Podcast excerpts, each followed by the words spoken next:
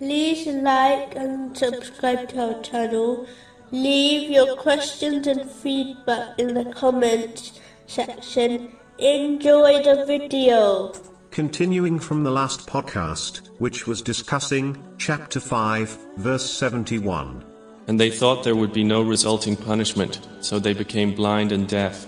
Specifically, it was discussing the importance of understanding that there are always consequences to one's actions. Social influence and strength is a fickle thing, as it quickly passes from person to person, thereby never remaining with anyone for long.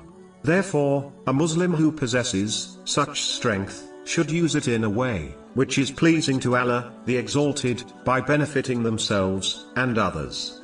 But if they abuse their power, then they will eventually face a punishment which no one can protect them from.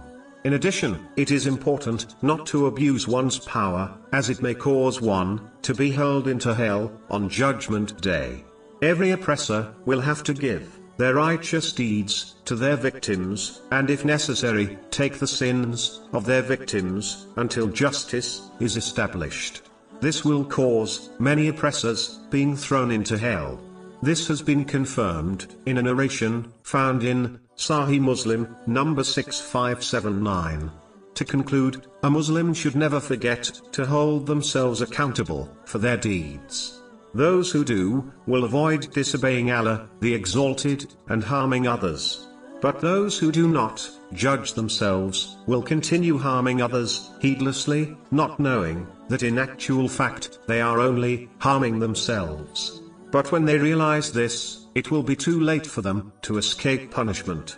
A Muslim must understand, that they will harvest what they sow. If they sow evil, then they will harvest evil in both worlds.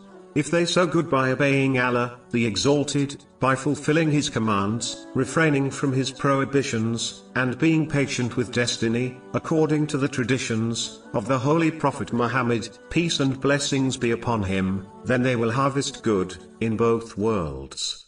Just like a person who plants an apple tree should not expect to harvest pears, a Muslim who plants evil should not expect to harvest good in the hereafter. If Allah, the Exalted, was going to forgive everyone, irrespective of their actions, it would defy the purpose of religious law, and render it useless. Allah, the Exalted, does not create, nor command useless things. Therefore, one should not be fooled into believing, they can act as they wish, and still be saved from hell.